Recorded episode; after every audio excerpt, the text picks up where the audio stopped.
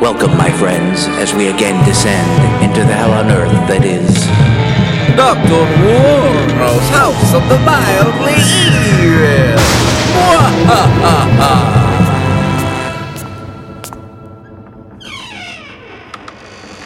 Hello, my friend. I am so excited you are here today. Look, we have a new feature at Dr. Warno's a mannequin.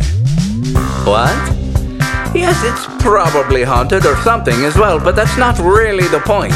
It's for all of our wearable curios. See, here are the underwear, then the itchy pants, the scare shirt, the double x ray glasses, and on top, meet a true relic of the 60s the not so hard hat. Seems unremarkable, guess? Your standard yellow construction worker's helmet. But there is more to the story. Oh, far more. For the not so hard hat was born as a corporate experiment in mind control. Mwah, ah, ah, ah. Yes, it is durable and safe.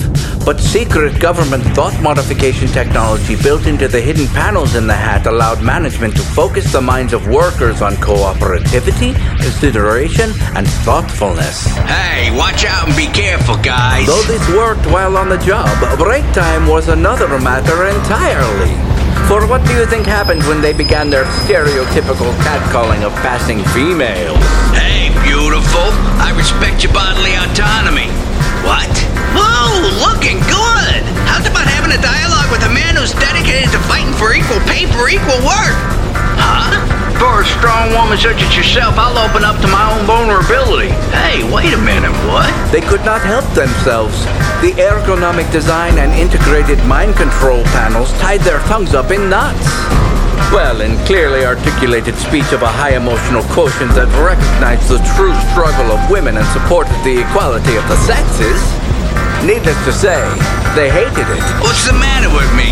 I want to talk about my feelings. Gross. It's gotta be these fancy hats. Smash them. Yeah. Break, ah, yeah. Break, break, break them up. They're gonna break your head. There's a problem. Only a few hats survived that trial. The experiment was deemed a failure. None of the men in power could see the usefulness of empathy, fair mindedness, or smashing the patriarchy. I guess they just went back to using the mind control technology to make us believe aliens aren't real. Try it on if you'd like. I would model it for you, but I'm afraid I don't like the way it makes me feel. It's as if all evil drains from my brain and only kindness and respect remains. Some would argue that that is a form of evil itself, but it's not one I personally enjoy. Oh, don't look at Dr. Warno like that. I'm an old man, set in my ways. Let me keep the thrill of the mildly evil. The not so hard hat, though, could be yours today. So, interested? No? Good, because we really don't have anything else to put on the mannequin's head. In any case, as always, feel free to look around. Remember, men and women are both equally horrible and Dr. Warno's House of the Mildly Evil.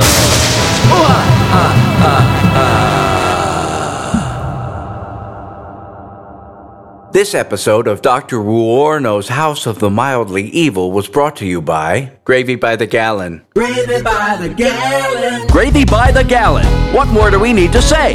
You need gravy, we've got it. By the gallon.